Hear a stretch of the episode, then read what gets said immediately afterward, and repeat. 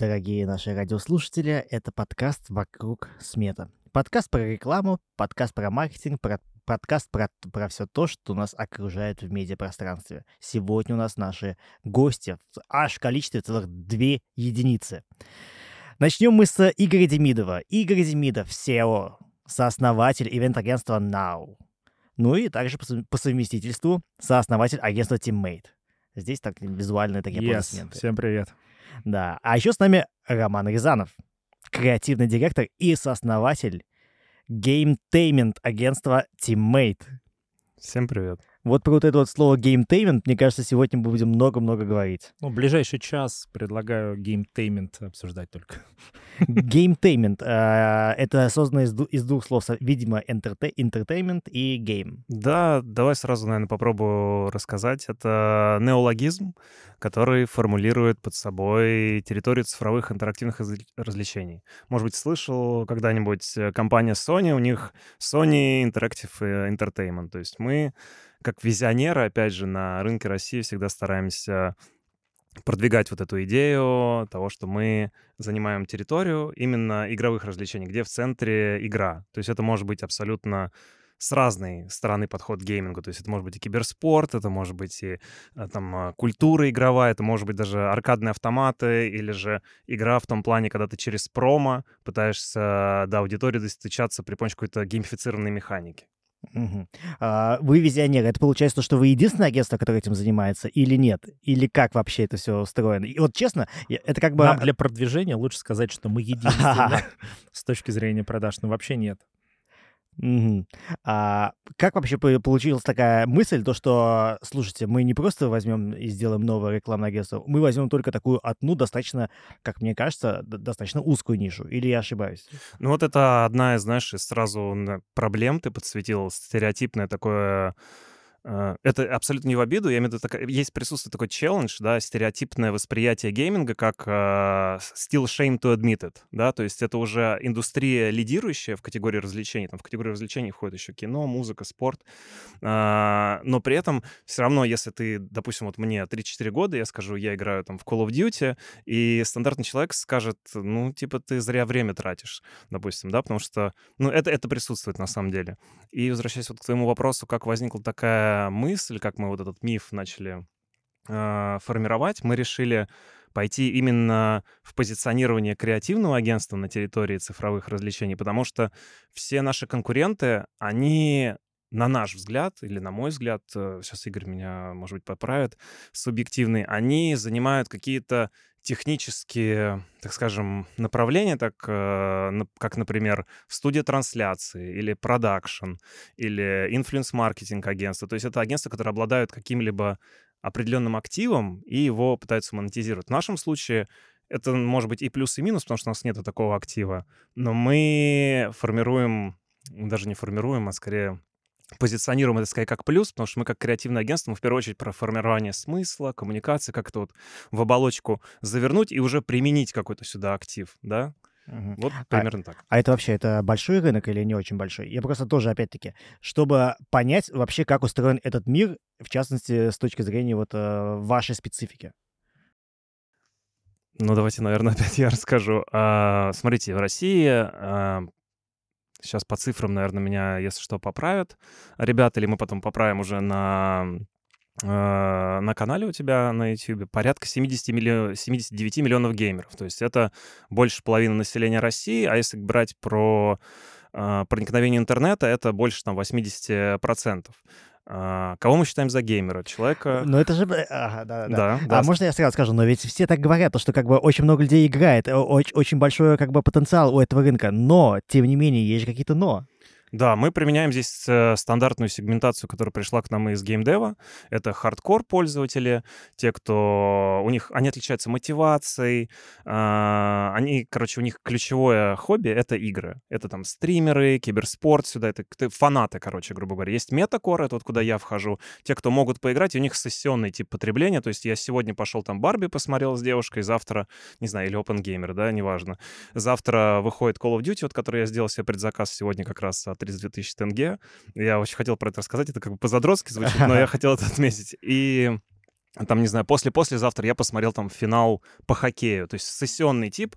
Я не полностью здесь, но прихожу. Есть еще третий, самый широкий спектр, это не спектр, а категория, это э, софткор геймеры. Они, в принципе, могут себя геймерами не осознавать, но, например, эм, не знаю, ты заходишь э, там в Яндекс Сити Плюс, или тебя просят, э, например, Яндекс Го, пока ты ждешь доставку, поиграть, накопить еще баллы. Это тоже все геймификация, по сути, мы тебя тоже считаем геймером. Или ты играешь в какую-нибудь мобилку, не знаю, или в какую-нибудь интерактивную... Короче, все, что вот где есть э, игра в корне, это, по сути, ты уже геймер. Ты можешь с сессионность, э, с регулярностью, сори, геймплея быть, там, не знаю, раз в месяц, ты уже будешь геймером. Вот. Так, что-то давно Игорь ничего не говорил, да. надо как-то вовлечь как будто бы в разговор, так Но сказать. Тут гейминг — это, конечно, вотчина Ромы. Вот, я тут скромный такой партнер, слушатель, который просто помогает ему. Я могу рассказать, как вообще все появилось. А, ну, да, да, на самом деле это ты предвосхитил мой вопрос.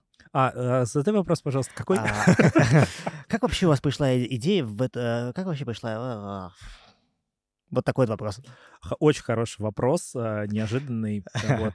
А, давай расскажу вообще про не только Teammate, да, и вообще как не только он появился, вообще про нашу небольшую группу компаний. А, мы позиционируем себя в том числе как независимая группа маркетинговых агентств. Все началось с агентства Marvelous, которому уже 13 лет. Это одно из лидирующих креативных агентств на рынке. Вот, ребята его создали весьма давно и успешно работают все эти годы в области креатива, диджитала, социальных кампаний, различных 360 проектов и так далее. А, семь лет назад а, мы познакомились с ребятами, а, в частности, я и Аня. Аня моя и жена, и партнер, собственно, по агентству Now. Вот. И э, так случилось, что мы создали новое агентство, которое мы назвали Now. Есть целая история про создание и так далее. Ну, если будет интересно, могу чуть позже об этом рассказать.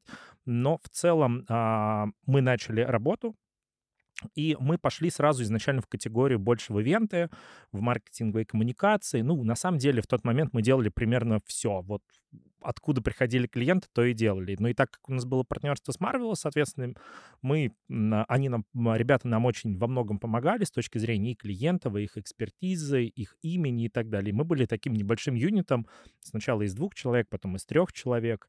Вот. И за 7 лет нас сейчас уже 47 человек только в Now. Мы э, вошли в топ-5 э, креативности АКАР в сегменте маркетинговые услуги. У нас 60 фестивальных наград. У нас уже офисы в двух странах. Вот, и весьма себе, ну, в категории в ивент э, в этом году будет обновленный рейтинг. Я думаю, мы войдем в десятку, возможно, даже в пятерку. Но и в целом мы делаем сейчас больше 200 проектов в год, если говорить про чисто про Now. То есть это такой уже неплохо раскача... раскачавшийся стартап, но мы продолжаем расширяться, развиваться, и сейчас основная экспертиза наша — это ивенты и различные партнерские и спонсорские интеграции. Когда бренд в B2B или в B2C интегрируется в какое-либо событие, мы придумываем, как это сделать, разрабатываем механики, прорабатываем все KPI, которые стоят, ну и, соответственно, осуществляем эту интеграцию. Это может быть фестиваль, это может быть какое-то событие, это может быть выставка и производство стенда. И вот все вокруг этого мы всем этим занимаемся как now. Вот. Э, в прошлом году мы, э, последние два года, мы тоже занимались разными проектами, в том числе, когда началась пандемия, мы сделали свою онлайн-платформу, начали делать активно онлайн-проекты, а, стриминги разные, вот. И, в общем-то, неплохо в этом преуспели, даже взяли несколько наград как лучший там онлайн-проект. А, И в какой-то момент, конечно же, мы по поигрались э, в метаверсы, а, сделали несколько проектов, которые стали тоже обладателями золотых наград на, там, на Меркурии, на события года, на фестивале Бема, на фестивале Перспектум и так далее. То есть в целом было весьма себе интересно и успешно. Вот. И в, в те моменты мы познакомились, я лично познакомился с Ромой, который работал в большом сетевом агентстве. Рома сейчас скажет, как он называлось. Угу. WPP группа. Вот. А, и мы начали взаимодействовать по их запросам, то есть от него пришли запросы, давайте, ребят, с вами что-нибудь сделаем. И мы начали прорабатывать прям целых несколько проектов. Мы прорабатывали, прорабатывали, прорабатывали. А, но, к сожалению, ни один из них не пошел в реализацию. В силу разных причин, и время странное было, и так далее. И параллельно а, У Ромы такие же запросы были к моим а, партнерам в Marvel, соответственно, по, друг, по, других, по другим категориям проектов. Так мы познакомились, продолж, продолжали общение на протяжении года. И в какой-то момент, соответственно, когда Рома принял решение, собственно, закончить карьеру в найме и начать что-то делать свое. Ребята, мои партнеры из Marvel, с Артем и Андрей, поговорили с Ромой, предложили ему создать, собственно, новую компанию, предложили ему партнерство в ней, а, стать и, и не только партнером, но и креативным директором, неким лицом компании. Uh, вот, и пригласили меня в том числе в этом поучаствовать с точки зрения партнера. То есть я там меньшую роль, наверное, исполняю, в отличие от там в Now я управляющий партнер, да, а здесь я, ну, просто партнер, я помогаю немножко чем-то, вот, но в этот юнит сейчас очень верим, мы несколько месяцев назад запустились, уже много чего а, готовим для разных клиентов на этапе именно и проработок, и у нас есть уже подтвержденные проекты, вот, поэтому мы абсолютно уверены, что он будет развиваться. Вот. И мы, опять же, использовать будем всю экспертизу уже нашей группы компаний, в рамках которых уже даже не три агентства, есть еще небольшое четвертое агентство, больше медийное, поэтому у нас уже такие четыре юнита, мы все вместе, у нас два офиса рядом, общая крыша, там общие вечеринки и так далее. То есть такая большая э, дружная там команда, суммарно сейчас там почти уже 80 человек в ней, а, если всех-всех-всех взять. Вот поэтому мы надеемся, Teammate будет активно а, расти, вот, э, зарабатывать классных клиентов, кейсы и а, свое позиционирование, отстройку от рынка, который Рома еще расскажет. Мы в нее верим, вот, и что все это дело получится. Вот, поэтому такая краткая история, как условно все получилось. Может, Рома еще чуть-чуть добавит. А, ну, сейчас у меня будет небольшой вопросик. То есть, получается, в 2019 году у вас там были метаверсы, да? А попробовали поиграть... И в 20-м. В 20 да. Даже, знаешь как, это было в 20-м и в 21-м. Угу. Потом поняли то, что как бы есть какой-то потенциал вот в этом вот э, геймификации, э, геймтейменте, да, и потом э, как-то почувствовали совместную химию и поняли то, что надо выделять отдельное направление. Ну, не совсем так. А, мы это делали, э, метаверсы в рамках Now. А, ребята в Marvel сделали различные геймифицированные проекты в рамках своих креативных каких-то проектов. Но и у нас были какие-то точки соприкосновения с Ромой, он как представитель сетевого агентства уже обращался к нам по коллаборационным разным проектам. Весьма себе интересным для больших брендов, не будем их называть, и они были и в метаверсии, и не в метаверсии и так далее.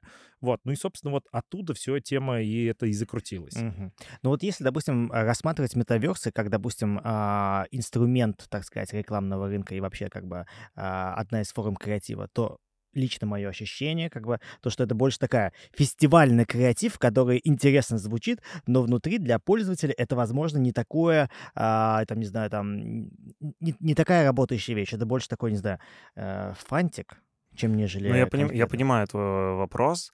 Э, смотрите, если мы берем за аксиому концепцию, что такое метаверс, это виртуальное пространство, где люди взаимодействуют между собой при помощи виртуальных аватаров, э, могут там, э, не знаю, смотреть кино, играть, заводить отношения, все что угодно, то есть сейчас просто еще нет такого технологического стека, да, который бы мог это все поддерживать. То есть у нас есть Цукерберг, который говорит, что я хочу сделать социальную сеть 2.0, которая будет очень классная, но все помнят эти мемы, когда он выкладывал посты, а там уровень визуализации, как будто это игра начала 2000-х. И здесь на первый план выходят как раз э, игровые метаверсы. Игровые метаверсы — это Fortnite, Roblox, наверняка слышали Майнкрафт, э, и даже сейчас Activision Call of Duty тоже в эту сторону идет. То есть если они так отстраивались всегда в своем формате, раньше был э, Fortnite Epic Games, который максимально привлекал разные бренды, да, и разные контентные категории внутрь. То есть, например, вот в Fortnite был знаменитый концерт Трэвиса Скотта. В Fortnite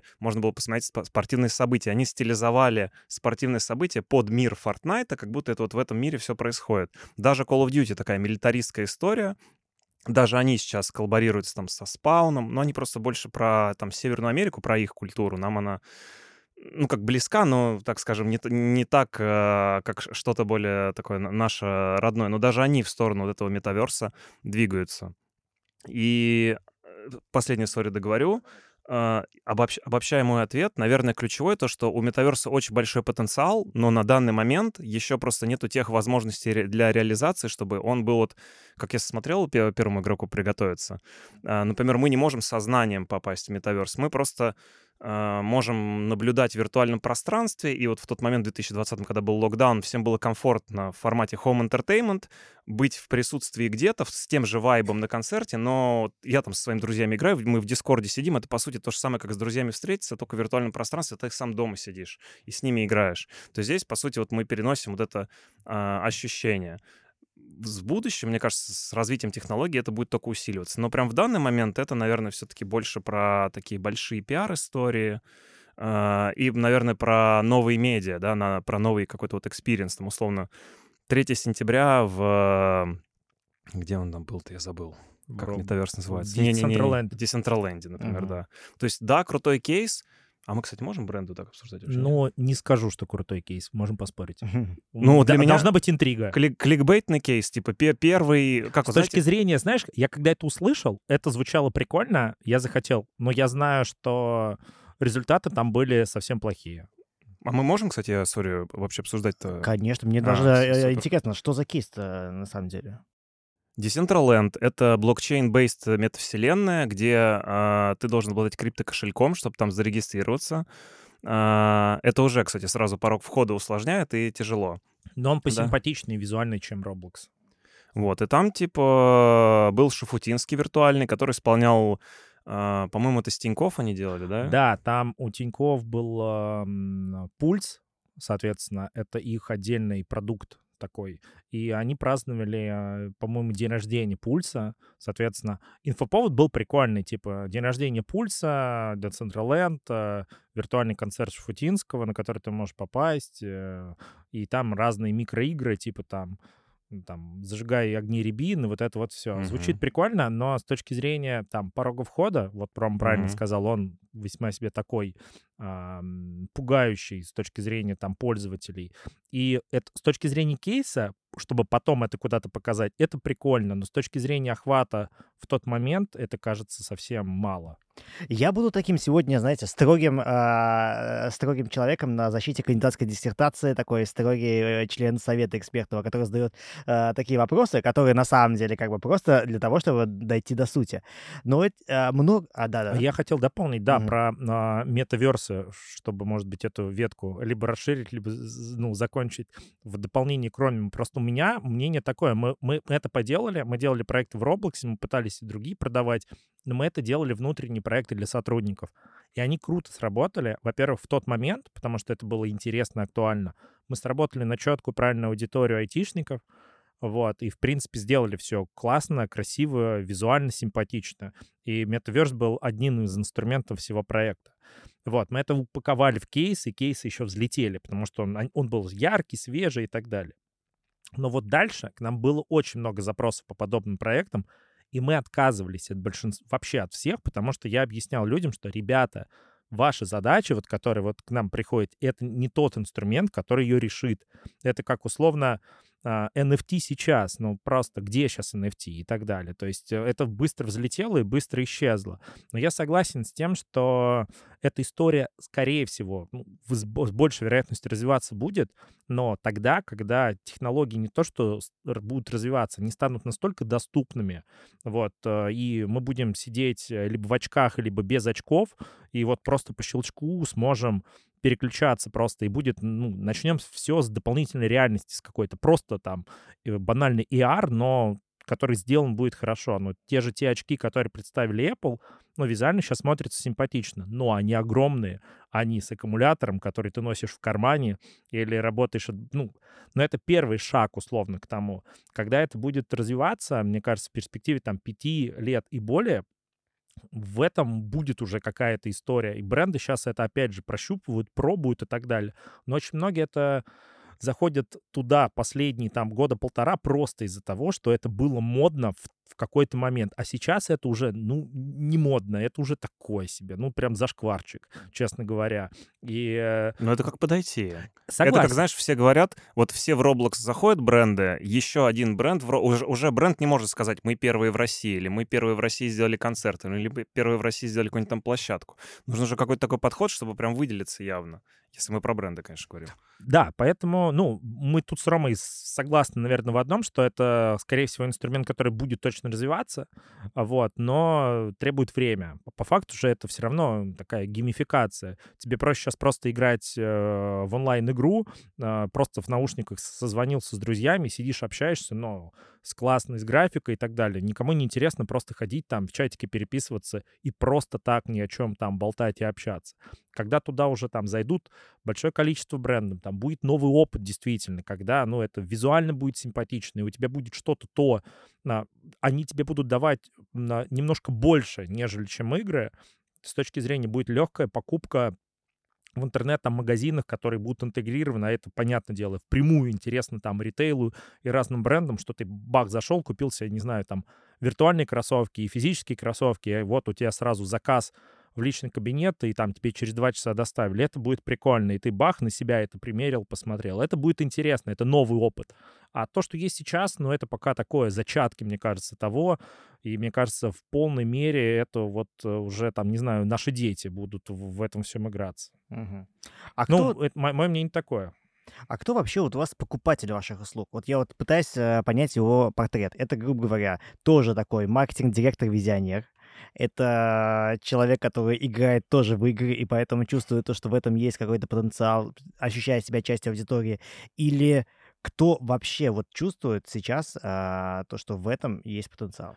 Ну, а, можно, смотри, это в целом любые, не только маркетинг-директора, это в целом маркетинг, все равно это категория маркетинга. А, тем, кому интересно продвигать свой бренд на широкую аудиторию именно кажется узкую, но на самом деле широкую в конкретной категории, то есть геймеры. Вот. Давай под, по, просто подискутируем, кто главные рекламодатели в гейминге. Вот вообще, вот если так вот взять, разобраться. Это первое. Это сейчас э, всякие букмекеры. Это самая, наверное, крупная категория, потому что она очень так скажем, идет параллельно со всем, потому что, понятное дело, там э, игры и так далее. Я бы даже здесь, знаешь, чуть поправил киберспорт. Ключевые инвестиции — это все-таки букмекеры. Они готовы прям максимально инвестировать, причем инвестировать на уровне там ренейминга команды или выкупа полностью студии. То есть в этом плане большое спасибо нашим и таким клиентам а, России, которые максимально продвигают эту территорию, даже если брать креативную индустрию, например, а, ты знаешь, что появилась, например, категория, в принципе, гейминга. А, в D&D она называется Virtual Worlds and Gaming, а в Каннах в этом году был главный спонсор ESL у этой категории, называлась она по-моему, он назывался Gaming Story, не помню. А главный спонсор у него был ESL. ESL — это Electronic Sports League, главная киберспортивная лига. И они специально сделали такую категорию, чтобы эти кейсы не конкурировали с другими там в бренд experience и во всех остальных ну, Кстати, да, и в русских фестивалях за последние годы, вот как только онлайны начались, я помню, мы подавали онлайны в категорию там ивентов и так далее, прошел год, после 20-го появились категории отдельно онлайн-ивентов, а потом появились прям в тот же момент киберспорт и гейминг, прям отдельные категории во всех там русских фестивалях, куда можно подавать эти проекты. Это что, о чем опять говорит? О развитии категории и так далее. Но если вот рекламодателей, да, Рома прав, это самая большая категория, это букмекеры. Вторая, мне кажется, я могу отметить, это всякие энергетики в любом случае. Это прям тоже большая-большая категория. Энергетики всегда, в принципе, и тонизирующие напитки активно идут на всю территорию игр, а, и с ними связаны. Вспомним только тот же там Red Bull, большую категорию спорта, а киберспорт сейчас очень со спортом, так скажем, мэчится и так далее. Ну и, соответственно, все остальные, их огромное количество брендов, кто пробует, это и банки, это и там и FMCG. Фастфуд, доставки Fast еды. Да, доставки еды и так далее. Поэтому различные, опять же, экосистемы, крупные и не очень, эм, или части этих экосистем, которых, в принципе, у нас не так много, не будем их пиарить, все, все, все понятны. Вот, э, поэтому клиентов на самом деле много. Просто для кого-то это новая территория, и просто такой гейминг, вообще чего, а для кого-то это уже просто изведанное для букмекеров, и они уже ну, делают очень много всего, или как полноценные проекты в киберспорте и в гейминге, так и это может быть просто частью проекта большого, там, я не знаю, какого-то офлайн или коммуникационной кампании, и просто там всегда есть уже гейминг как вот must. Там, не знаю, есть какой-нибудь стриминг, стример в рамках там коммуникационной кампании, вот они его сразу туда запихивают. А можете привести парочку примеров кейсов и в мировой практике, что делали в геймтейменте, и, допустим, что делали вы, чтобы тоже понимать обычно, а, что что можно произойти, судя по всему, может быть очень многое, от стримеров до, до не знаю чего, пока неизвестное. И что, что допустим, делали вы? Easy. Э, я, наверное, здесь сразу приведу пример э, теми, те кейсы, которыми вот я люблю вдохновляться. В первую очередь, это агентство «David Madrid». Они делали кейс для Бургер Кинга, а, который взял гран-при за стратегию в Каннах два года подряд. Это Stevenage Challenge. Поделимся обязательно с э, ребятами. А, из наших кейсов самый топовый кейс у нас Ультра э, а, а, а, ты расскажи про него. Да, да, там, там очень крутая Ну, же короче, была. здесь просто такую мы тему просто затрагиваем. Чтобы в гейминге делать крутой креатив, здесь, с одной стороны, надо быть задротом, потому что надо зацепиться за какую-то фичу, либо бенефит, который можно раскрутить в кейсе, либо за какой-то очень такой инсайт, который, если ты не геймер, ты, это, знаете, как по верхам. По верхам пройти не удастся, потому что так как геймеры, они эм, в корне там в большинстве могут быть токсиками, они такие, как э, техногики, у них всегда из-за того, что, в принципе, игровая индустрия очень сильно развита, наверняка слышали про такую вещь, там, как Metacritic, выходит игра, а, AAA игра. AAA, значит, то есть очень дорогая, какая-то несколько лет строилась. Вот, например, сейчас GTA 6 будет выходить. Это такой пример, да, AAA игры. И ее могут там хейтить за какие-то, не знаю, баги, минусы и так далее. И из-за того, что уровень ожидания у геймеров высокий, они, соответственно, и к рекламе также относятся. То есть зайти, как в 2018-м сказать «я гей», «йоу, пацаны, я геймер», ну, тебя уже как бы не воспримут, и подумать, что ты вот как в том э, меме э, «How do you do, fellow kids?». Суть в чем была кейса? Я говорил про то, что нужно вот э, понимать какие-то нишевые инсайты. Здесь прям куча инсайтов заложена. Бургер Кинг, а, зная, что в следующем году выходит FIFA, по-моему, 2022 года была она, он знал, что есть фишка, то, что можно купить спонсорство у футбольной команды, и все права эти на изображение перейдут в виртуальную игру. А, это первый инсайт. Они купили спонсорство у команды Stevenage, она в каком-то там, не знаю, 20-м дивизионе, в общем, в самом э, конце за копейки, грубо говоря. У них большой логотип Бургер Кинга был на груди. А, после этого второй инсайт. Они запустили свое любимое промо, где типа сделай что-то, забивай голы с а, нашей командой, хэштег Steven Ace Challenge, выкладывай в Твиттер, получишь бесплатный вопер. То есть ты а, бесплатно разгоняешь рекламу своей, а, своего бренда с лого в социальных сетях. А, это даже меньшая доля. Третий очень мощный инсайт, то что пользователи, когда играют в каких-то там кубках, а, в интерактивных таких чемпионатах, они, создавая свою команду, могут покупать известных игроков. А, это там Мбаппе, Месси. Я просто не футболист, там точно все фамилии не помню, но Рональдо и так далее.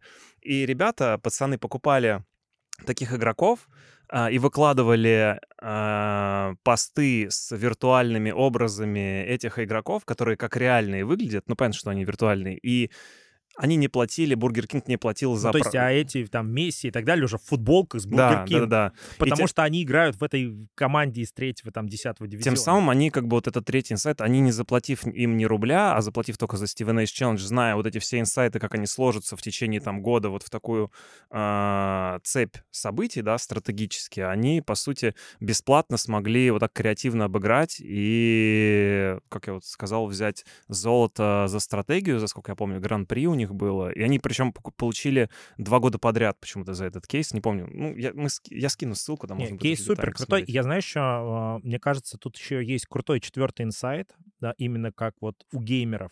А, очень, многим очень нравится а, взять какую-то вот супер, либо слабую команду и дойти до чемпионства. То же самое можно примеры привести там в Atomic Heart вот, собственно, игра, там был целый челлендж пройти игру на кулаках. То есть ты, типа, ходишь вообще без одежды, без каких-либо там, а, там оружий и просто кулаками всех мочишь. То есть это очень сложно, очень долго. Ну, это такое вот задротство и такой челлендж. Если ты прошел это, это и снял, ты такой, типа, у тебя уважуха в, свои, в своем кругу.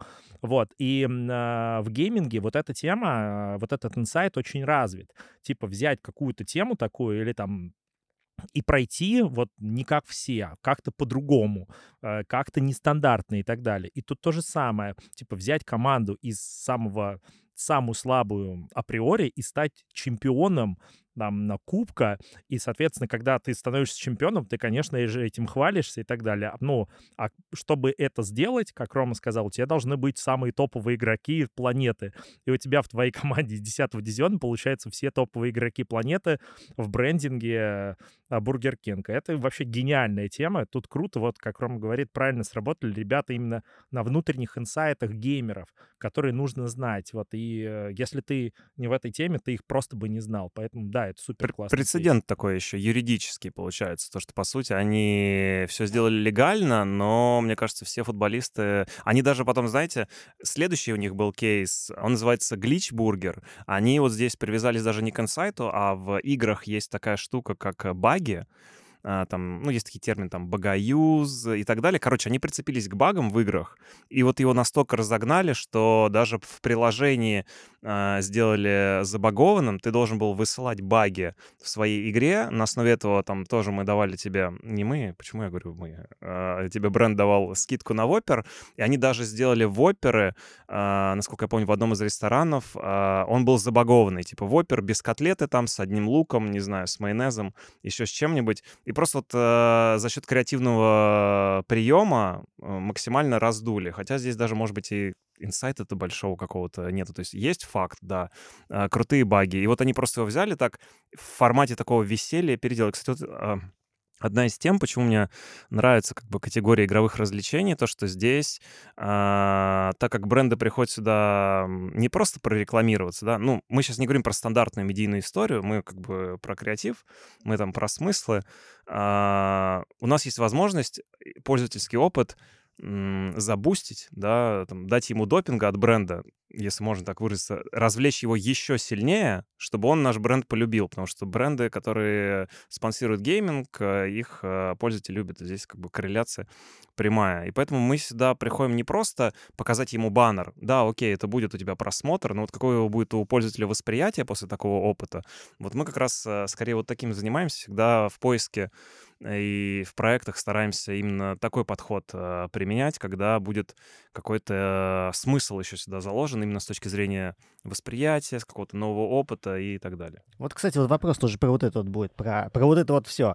А, KPI и вообще как бы численные показатели. Что вот вы вообще на самом деле а, предлагаете вашим клиентам? Это же не просто, не знаю, там, cost per click, там, не знаю, там, увидеть э, просмотр. Что э, в gametainment е вы можете пообещать, скажем так? Ну, если говорить про стандартные цифры-показатели, это, наверное, как и у всех. Просмотры, а, охват, какой-то, может быть, пост-клик показатели, там, пост-вью показатели. Также мы, ну, опять же, вот повторяюсь, так как мы про креатив, мы очень любим про восприятие говорить. То есть мы обычно еще стараемся как-то закладывать, э, если не в гарантию, то хотя бы уже на каком-то пост-исследовании э, какой-то формат восприятия, да, на бренд-лифте, насколько наша коммуникация сыграла на какие-то там определенные метрики, может быть, даже на вторичные какие-то метрики, не на, условно, первые поворонки, там, знания, э, рассмотрение мышления, а уже, ну да, повторюсь, на, на более глубинные.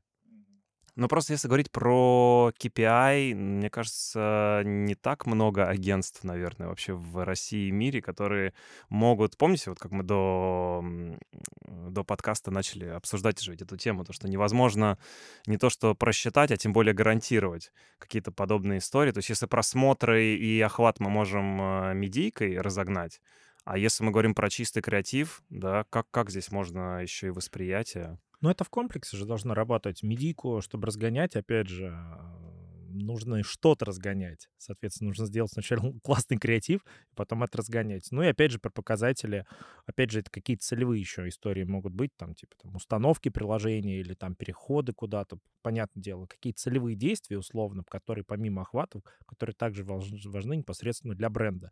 Или это, не знаю, там, для бренда могут быть это покупки какого-то товара. И Ром тут расскажет про его классный кейс про Невею. Вот, я такой подвод делал, подводочку делал. На самом деле, а, я вот подумал, у нас еще на самом деле, хоть мы, понятное дело, как агентство сейчас такое в формате стартапа и развития, у нас есть очень больших плюсов несколько. Первое — экспертиза группы компаний, мы шерим ресурсы, у нас уже много экспертизы и так далее. А второе — это непосредственно Рома.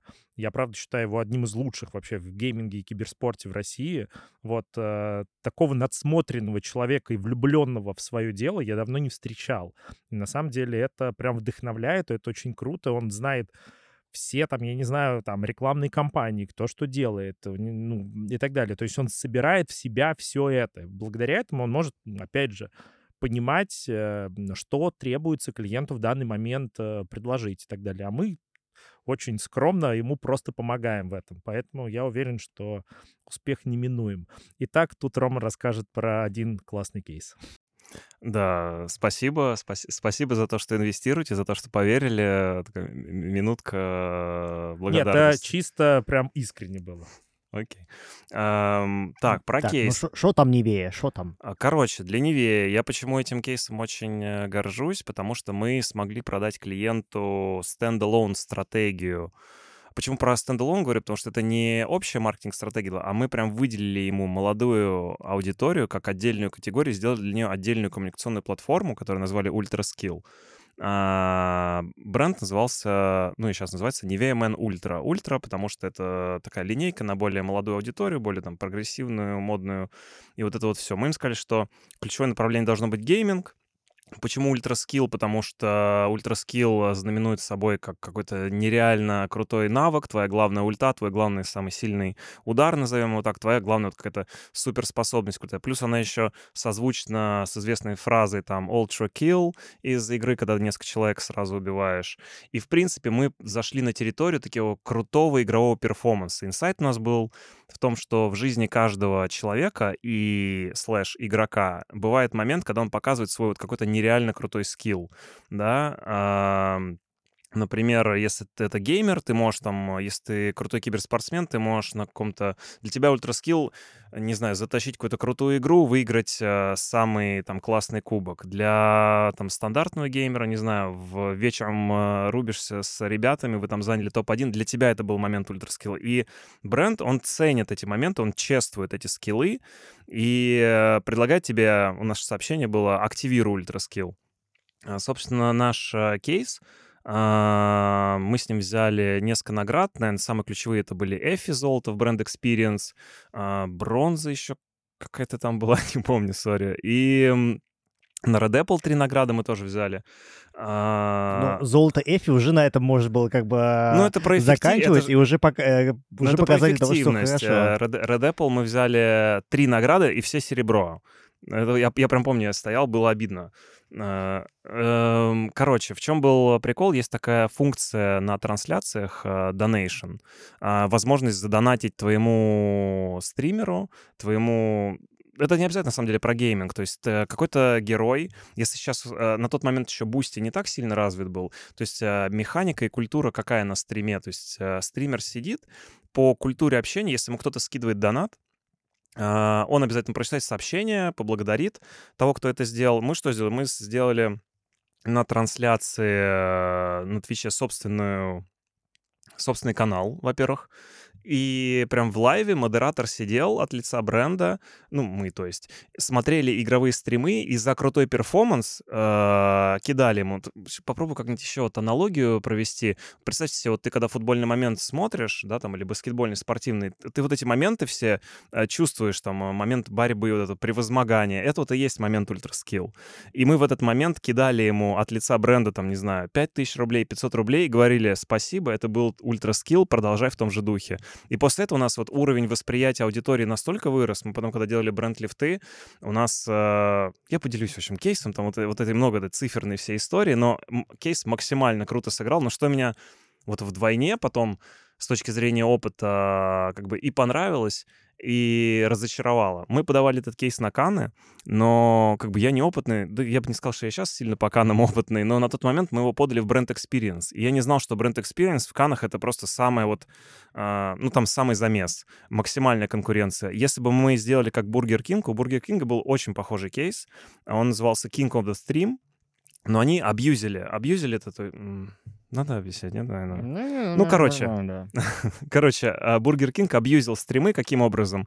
Он кидал тоже от лица бренда донаты стримеру и просто писал в сообщение, вот тебе 2 доллара, за эти 2 доллара ты можешь купить там все Whopper. И у них, наоборот, огромный негатив кейсу возник, то, что типа вот, Бургер Кинг абьюзит стримы, что за фигня, и они его удалили. А в Каннах они за этот кейс взяли серебро, в категории аудио, verbal, что-то аудио, ну, короче, э, связанное со звуком. А, и меня настолько это, помню, поразило, то, что вот пример, когда ты не по опытности мог просто формат подачи изменить, и мы бы взяли крутую награду, но удовольствием столько эфир. Так, а чем получается, что получал бренд? То есть, грубо говоря, стример зачитывал а, про этот бренд информацию на всех, э, грубо говоря, ну, упоминал, так Там сказать, был бренд. эффект неожиданности, то, что мы еще сделали свой собственный визуальный символ. Визуальный символ у нас выглядел э, как loader вокруг... Э, на самом деле тяжело вот э, объяснять голосом, когда нет визуальных материалов, я поэтому поделюсь, еще раз говорю. Э, мы его сделали собственный визуальный символ Ultra Skill а. Он э, выглядел как такой loader, загружающийся вокруг э, логотипа. Мы туда столько пасхалок, на самом деле, закинули. Почему? Потому что любой день мужика, э, мужчины, начинается там с э, ванной, куда он идет там бриться, мыться, и он там э, заряжается, чтобы показать максимальный перформанс в своей жизни. Точно так же, как и в играх. В любой игру, когда ты заходишь, она начинается с экрана загрузки. И мы сделали этот loader, с этого начинали, там, дополнили его всякими технологическими штуками, и он выглядел как внутриигровой игровая награда, такой шильдик, э, как будто какую-то ачивку получил в игре. И то есть, когда приходил донат на стриме, это все видели, все, во-первых, офигевали, что это такое, на тот момент еще визуализации никто персонализированно не делал, тем более от бренда, и все просто такие, что за фигня? И когда у нас этот проект очень круто пошел, мы прям в процессе проекта такие, а давайте мы сделаем специальную программу, где предложим стримерам и обычным игрокам, у кого там, не знаю, два человека на стриме, участвовать, подписываться на эту программу, мы будем донатить. И у нас там э, были примеры, когда стримит там какой-нибудь парень, у него два человека на трансляции сидит, ну, то есть э, вообще никого. И ему бренд донатит 500 рублей, и у него там вот как бы вот такой вот уровень был, э, как сказать, любви к бренду. И что получается? Реально сидели люди, смотрели э, стримы, и, и когда был как бы удачный момент, э, да. накидывали деньги. Да. При да? этом была задержка еще от э, момента доната, введения карты, вот это все там порядка ну, короче, была задержка минут там, ой, минут, э, сори, оговорка по Фрейду, э, секунд 5-10, поэтому там э, человек всегда вот так с карты сидел максимально быстро, чтобы все ввести, потому что э, главное было там, условно, это как ты трехочковый забил, и вот этот момент э, ликования, тебе нужно его успеть э, поймать, потому что если ты после уже без привязки к моменту скинешь, это уже как будто стандартная медийка при ролл получается. Ну и ты расскажи про, про результаты вообще, чем, чего этому бренд принесло. Угу. Ну, сколько потратили денег вот на эти э, донаты вообще? Вообще на донаты... Э, кстати, это вот очень классно. Спасибо за то, что уточнил, потому что это максимально крутой вопрос. Э, он сейчас сразу сформирует вот у медийщиков понимание. Мы могли пойти к стримерам и купить у них э, рекламное их время стандартным брендином...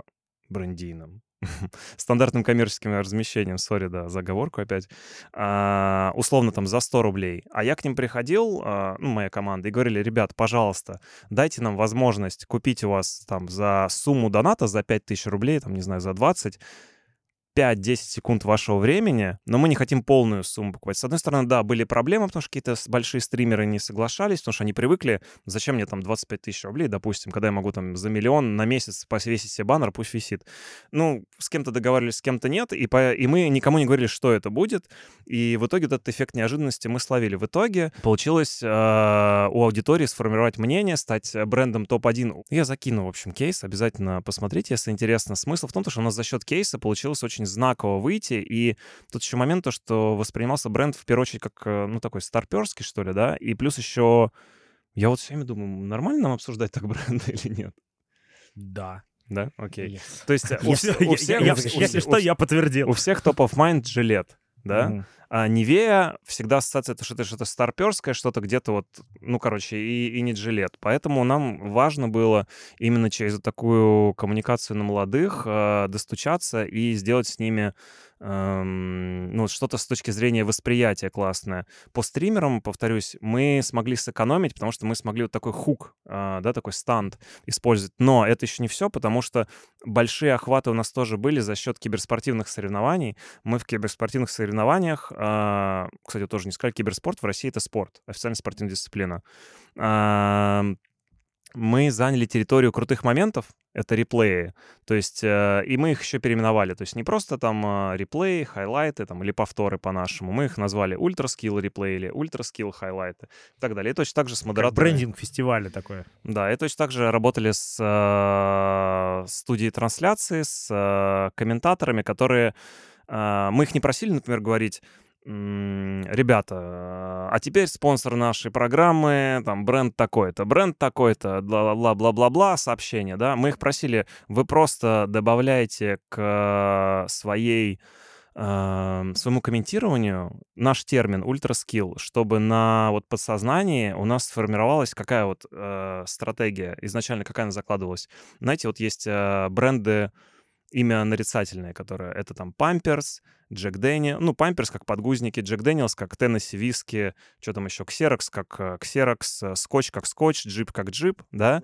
Мы хотели, да, вот мы хотели стать, чтобы Ultra Skill стал именем нарицательным от бренда Nivea Men и э, как как сказать, как э, осознание, как э, термин самого крутого игрового перформанса. То есть ultra skill есть какой-то нереально крутой перформанс, и который у тебя уже на подсознании сказать, что это Nivea Men. Ну, типа fatality в Mortal Kombat. так Да, да. И сколько вы делали эту кампанию? Это был э, март. Это был июнь 2020-го. Делали мы ее в течение лета. И она вот настолько круто зашла, что, и насколько я знаю, до сих пор продолжает э, Nivea с этой коммуникационной э, платформой работать. И более того, мы с ними продолжаем прорабатывать ее тоже дальше. Ну и, допустим, а, какие были результаты, например, чтобы просто понимать? Н- Nive- Nivea Men просто такой, в принципе, бренд.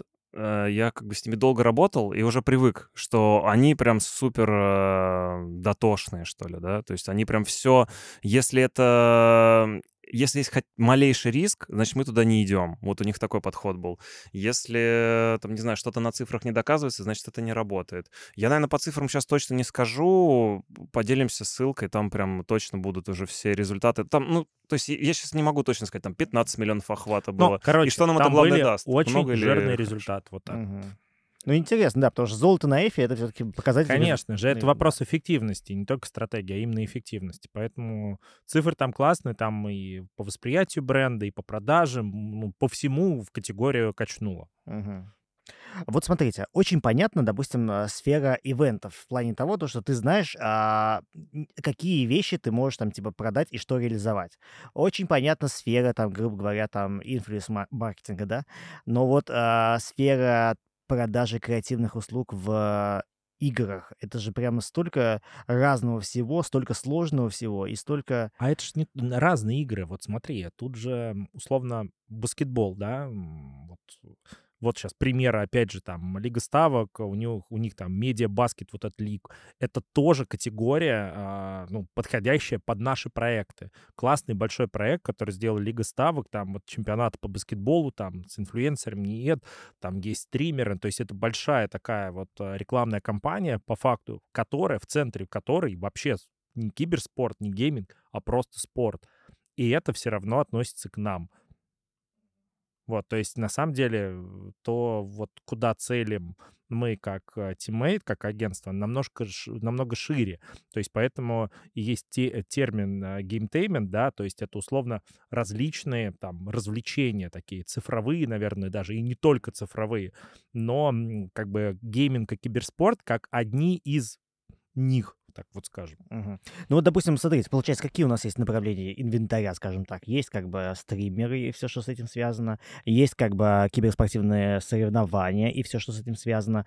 Есть... а, что, а что еще там в Есть э, игровые платформы, есть э, ивенты, связанные с игрушками, но сейчас с этим тяжело, да, после э, начала СВО, поэтому здесь скорее мало игроков осталось, это больше там VK Play а, условно забирает на себя эту историю, причем VK Play еще является и крупнейшим паблишером, а, издателем игр, то есть, например, тот же самый Atomic Heart — это студия Moonfish во всем мире, а в России издатель — это VK Play. Под издателем я что имею в виду? То есть официально ты эту игру нигде, кроме как VK Play, не купишь. Кто еще есть? Influence-маркетинг, те же стримеры. Если говорить про киберспорт, это студии трансляции, те, кто обладают а, правами на вещание, тот же самый Матч ТВ по аналогии, да. А, Сами профессиональные игроки тоже могут быть активами, как там, не знаю, Леброн э, Джеймс или там Криштиану Роналду и так далее. То есть отдельным а, активом может выступать. Могут быть а, сами игрушки, студии какие-то независимые, которые не выходят на, например, а, VK Play, а выходят, например, на Steam или на консолях, там такие как, допустим, Battle State Games э, или же там Собака Studio, какие-то локальные. Плюс какие-то могут быть мобильные разработчики. И здесь важно понимать то, что мы работать можем как с а, брендами-игрушками, то есть с их маркетингом как внешний ресурс, да, как вот Игорь сказал, реализовывать для них ивенты, либо создавать собственный а, какой-то ивент, куда можем привлекать а, партнеров и э, спонсоров. Плюс мы можем работать с брендами, и мы можем брендом создавать коммуникации на территории игр. А территория игр — это, то есть, сама игра и все, что связано с игрой вокруг. То есть это может быть, не знаю, там, косплей, ивент, связанный с игрой, стрим по игре, или там игровое издание. Под игровым изданием, под игровым изданием я подразумеваю сайты, а, которые специализированно пишут про индустрию, про категорию. А это очень такая мужская категория или все-таки много женщин тоже Очень сильно зависит просто от конкретной игры, от конкретной платформы. Там, условно, в Sims, понятное дело, что девушек больше. Или там в каких-нибудь мобилках а, казуальных тоже обычно девушек побольше. Если говорить про киберспорт, там 85% мужики. Ам, Если говорить про... Ну, в, мета, в метакор категории это средняя, которая, да, там тоже может быть где-то 50 на 50, где-то превалировать э, количество мужиков. А вот эти вот мобилки, да, вот, э, это где там э, три в ряд, да, вот эти вот Да. все вот эти. А что там есть э, рекламный инвентарь? Это только приролы во время бесплатных э, показов? Может быть, да, какие-то рекламные сети. Можно, можно самому, на самом деле, три в ряд сделать. Очень многие сейчас... Смотрите, геймификация по исследованию Сбербанка до 30% увеличивает конверсию в лид. Потому что мы... Вообще, в чем прикол как бы игр, почему мне это нравится? То, что вот, например, мы смотрим ролик, мы пассивно сопереживаем. Мы не можем влиять на происходящее. Вот, кстати, сейчас я под метаверс подведу. В гейминге у тебя есть некий сценарий, в рамках которого ты можешь двигаться, правила игры так называемые, да, там геймплей-цикл. Но от твоих действий влияет происходящее. Там, может быть, слышали, там, нелинейный сюжет. То есть, когда от твоих действий... А метаверс, по идее, он вообще полную свободу предоставит. Поэтому... Блин, я опять мысль потерял. Куда-то я не туда полетел. Мгм.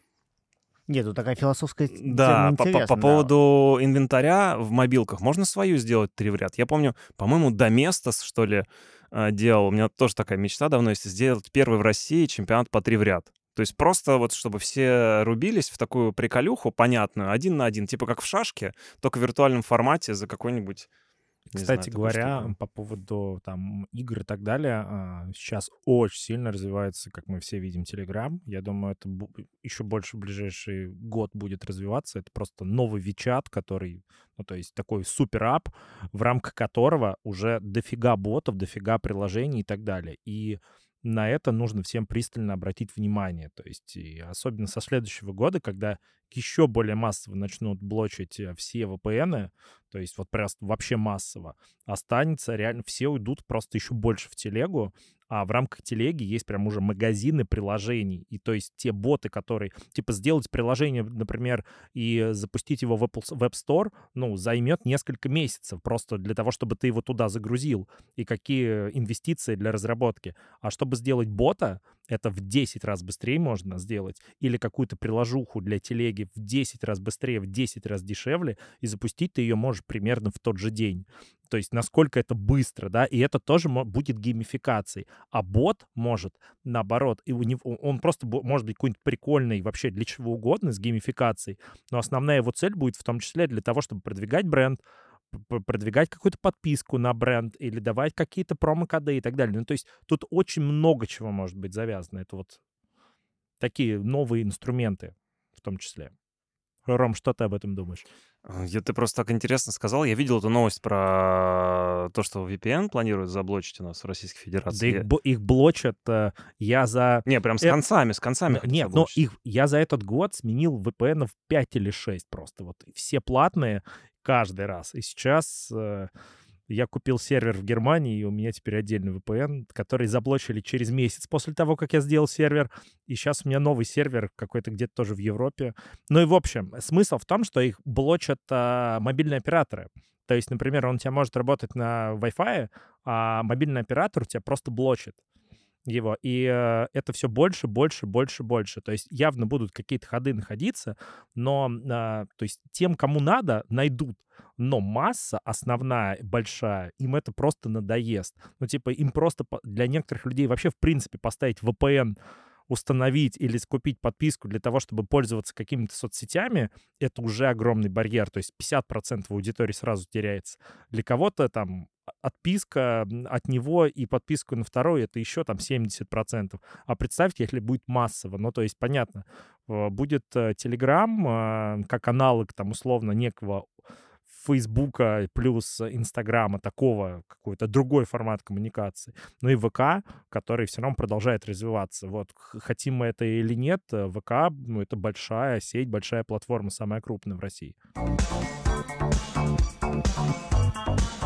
Какие вообще а, в вашей сфере были интересные кейсы с точки зрения прямо такого экстра неординарного решения? Ну, не знаю, грубо говоря, там, может быть, кто-то купил себе интеграцию а, в заставку какой-то игры. Может быть, кто-то там, не знаю, что-то сделал такое необычное. У Рома классный кейс был про, я вспомнил, про, помнишь, как про прогноз погоды, вот эти биржевые котировки. Mm. Что-то мне вспомнилась вот эта история. Да, у меня был кейс uh, World of Warcraft uh, с РБК сейчас а, про него расскажу. А вот из таких вот кейсов, первое, что мне в голову пришло, это Atomic Heart и Аленка. А, они сделали коллаб. И что-то еще у меня сейчас какая-то мысль была. Короче, в будущем социальный проект, в общем, из Франции про то, как детям общаться с незнакомыми в виртуальном пространстве. Ну, типа, очень такая про обучение классное, то, что вот меня, ну, мне 34 года, меня родители что, там, в моем самом маленьком детстве говорили, там, с чужими нельзя, никуда не уходи, не разговаривай, ну, что-то такое, не помню. А в виртуальной сейчас реальности, кроме родительского контроля, ты, по сути, не знаешь, чем тебя э, игрок, э, твой ребенок занимается в виртуальной реальности. Ты не знаешь, кто может скрываться за аватаром, да, потому что там за любым аватаром может быть абсолютно разный человек. И там вот был такой французский социальный кейс на тему того, как с этим а, бороться, защититься и так далее. А, возвращаясь к кейсу... А как в итоге? Как в итоге? Я забыл. Ага. Ну, мы обязательно ссылками поделимся, просто, ну, не все помню, сори. По поводу кейса с World of Warcraft, он чем очень знаковый, он, на самом деле, он же, по-моему, 2018 года, но чем он знаковый, то, что мы можем, э, если захотим, работать с игровой аудиторией вне игрового ландшафта. Э, короче, World of Warcraft — это такая MMORPG а, многопользовательская, и там очень много а, игроков высокодоходных. Это нам сам клиент говорил, делился на тот момент э, Blizzard Activision, когда они еще в России были. И они нам говорили, «А, у нас вот таких ребят много, как нам их, а, ну, окучить? Мы же можем, да, так говорить. А, как-то активировать их активнее, чтобы они возвращались в игру. Инсайт в чем? Из-за недостатка времени, да, у взрослых людей, ну, типа нас. У нас нет свободного времени на игры, а, о чем я периодически, да, там сожалею. А, что нам можно сделать, а, чтобы это время компенсировать и быть наравне с другими, чтобы там условно школьникам проигрывать и не гореть. Можно бустить свой опыт, чтобы ты, у тебя персонаж сильнее прокачивался, и так далее, так далее. Но важно то, что они не сидят в стример, то есть они много инвестируют в игру, но они при этом не сидят на там стримерских площадках, не смотрят стримеров, там, может быть, новости игровые. Они как бы не сильно в контексте. Им нравится игра, но они не сильно в контексте. И мы что сделали? Мы пошли на РБК, на бизнес-канал, на их территорию и подсняли ролики с AR, как будто это было прямое включение из новостной студии, и внезапно комментатор, э, интервьюер, э, в общем, человек, который новости ведет, начинал рассказывать про то, как, э, какие дела сейчас в Азероте, какие котировки валют, что нужно делать. А, это очень прикольно выглядело, потому что это был такой неожиданный момент, мы это потом склеивали с прямым эфиром, и поэтому это очень классно выглядело. Почему? Это, опять же, вот дополнительный, опять же, маркер, как вот мы почему-то в маркетинге любим, да, там на западные кейсы ориентироваться, потому что мы по ним учились а, относительно недавно PlayStation в рамках своего промо делал идентичный кейс, только они делали, а, знаете как, они в каких-то локациях а, Global, да, в мире, кидали какие-то узнаваемые визуальные маркеры из эксклюзивов а, PlayStation. То есть, например, топор Кратоса они кидали, это игра God of War. А, и якобы делали съемку, то, что снимают новости, то, что внезапно какой-то там, не знаю, элемент э, огромный, гигантский, это вот еще до вот этого виртуального гигантизма, который сейчас популярный этот тренд, а, подснимали, говорили, что происходит, у нас здесь молот Тора или, не знаю, топор Кратоса, и тоже как будто это вот такая новостная сводка. А, очень прикольный э, кейс был мне, в принципе, понравился. А, а вы делали вот это про, опять-таки, про РБК. Ну, там, да. допустим, был такой э, якобы новостной выпуск, да? Верно да. понял, да? А там какие, допустим, были цифры, показатели? И, или это был просто такой интересный кейс, как сам кейс? Это скорее такой креативный прием, подход. А, по, по, опять же, по цифрам а, ну, нужно поделиться. Мне нужно было прям подготовиться, я как понял. Такой академический подход, нужно было прям цифры заучить. Э, ну, я просто, ну, правда, сори, по цифрам точно не подскажу. Ну, условно, там, наверное, миллиона два охвата был. Сколько было новых игроков? Я думаю, можно в кейс-барде посмотреть, э, кому интересно. Ну, то есть э, игроки были, которые приходили именно с этого проекта. Про Atomic Heart я не рассказал. Atomic Heart, она про утопическое будущее Советского Союза, и она очень круто в мягкой силе работает глобально, потому что везде Советский Союз — это империя зла, а в игре Советский Союз представлен как э, высшее форма развития человечества, да, где в, во главе э, интеллект, э, типа слава российским инженерам и вот это вот все. И они интегрировали Аленку, потому что она в нашем ментальном коде, и там при помощи продукта, который ты достаешь в игре, оно у тебя работает как спецспособность. И это не выглядит как-то кринжово или неорганично, или как-то вообще это из потустороннего мира, потому что все складывается. Аленка наш бренд, игра про СССР, и она прям очень круто смотрится. И, насколько я знаю, сейчас до сих пор э, это Бабаевский, кажется, да, комбинат? Аленка? Да кондитерская какая-то, mm. не помню. Короче. Допустим. Допустим. И они, самое что интересное, Steam — это площадка, виртуальный лаунчер для игр. Туда нельзя никакому бренду попасть, вообще никак. Что, получается, они сделали? Они сделали специальный челлендж, специальную награду вот от этого Бабаевского или Аленка, и тем самым просто своим неймингом попали в Steam на так называемую буржуйскую площадку такому бренду, который бы туда никогда и так бы не пустили, так туда и другие бренды не пускают. Они попали за счет такой очень крутой коллаборации. Хакнули. Да, ну, кейс, грубо да? говоря, да, хакнули, mm-hmm. да. А вообще, вот, допустим, а будет ли... Вот у меня есть такое... Поделюсь своей мыслью. Мне не хватает, чтобы кто-то сделал рекламу на тему «Героев Меча и Магии 3». Так уже была. Была? Я даже тебе могу вспомнить Чё? Э, сценарий. Вот этот вот скелет, который с мечом идет, ага. юнит, он идет, весь хрустит, такой у него звук специфический еще был, и рекламировали какое-то средство от остеохондроза или что-то такое. Сто процентов такой был. Ну, это, наверное, такой партизанский маркетинг, и даже Может вполне быть. возможно просто Может такой, быть. он просто... Ты знаешь, я что-то вспомнил. Мы тут э, с Ромой, с партнерами недавно сидели и думаем, блин, мы же все-таки агентство креативное в области именно гейминга и всему остальному. А что если замутить в офисе какой-то турнир по алдовым играм, вот просто и, и позвать там друзей, коллег, э, там клиентов и просто на ночь вот собраться, возможно, поставить там старые компы, а может быть и нет, или просто там турнир по МК какой-нибудь, либо, да, вот там взять несколько компов, поставить там э, герои, там, контра и так далее, и вот просто вместе вспомнить вот эту вот историю. Не идти в компьютерный клуб, а именно в рамках офиса, и типа потранслировать, там, может быть, кому, кого-то что-то разыграть в своих соцсетях и так далее. Поэтому Такая идея есть. Мне кажется, как-нибудь ее замутим. Если будет интересно, мы тебя позовем Да. в качестве участника. Я готов играть Dota All Stars 6.59. Или там, э, какая там она была? Я в первую доту играл еще, будучи школьником. Я, честно, тоже в первую доту еще вот играл, во вторую... Дота прям очень такая, на мой взгляд, опять же, если нас будут э, слушать дотеры, чтобы они не обиделись и не звучало как задротски, но, ну, правда, ну, Дота, она, на- ну, прям нужно очень глубоко в ней быть, чтобы вот она тебя, она тебя уже тогда поглотит. Потому что если со стороны, она ну, тяжело смотрибельна, тяжело для понимания. Я даже не знаю, с каким спортом ее можно сравнить. Я, кстати, еще кейс вспомнил. А, Мы в рамках Now его делали, но там была условно онлайн-ивент для а, компании Pixonic. Это разработчик мобильных игр, который делает игру War, War, World Robots. А, Популярная игра не в России, а вообще там в США, в Бразилии и так далее. То есть очень большое количество игроков. Мы делали для них несколько онлайн а, всяких историй, включая метаверсы и так далее. Почему-то мне сейчас вспомнилась такая тема. Был, был онлайн, а, и в рамках него мы сделали для них а, в качестве активности прям мобильную игрушку Arkanoid. Там просто концепция была вообще такая про 80-е и так далее, про разные фишки. А Arkanoid — это одна из популярных игр 86 года. И вот когда, казалось бы, типа на сайт э, платформы возьми готовый код, вставь, на самом деле готовых хороших никаких не было. Нам проще было заново Arkanoid написать, собрать э, сбрендированный. Мы его сделали, а, соответственно, и сделали по нему небольшой чемпионат, ну, буквально там на полчаса среди тех, кто был в онлайне.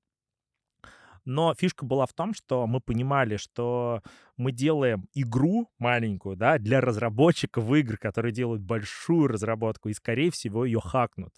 И мы этот момент продумали, и если ты ее хакал, залазил в код, вылетало сообщение, типа там, ребята, мы знаем, что вы умные, мы знали, что вы хакнете ее, но, пожалуйста, не накручивайте себе много баллов. И вот эта именно фишка о том, что мы подумали вперед, вообще их взорвала.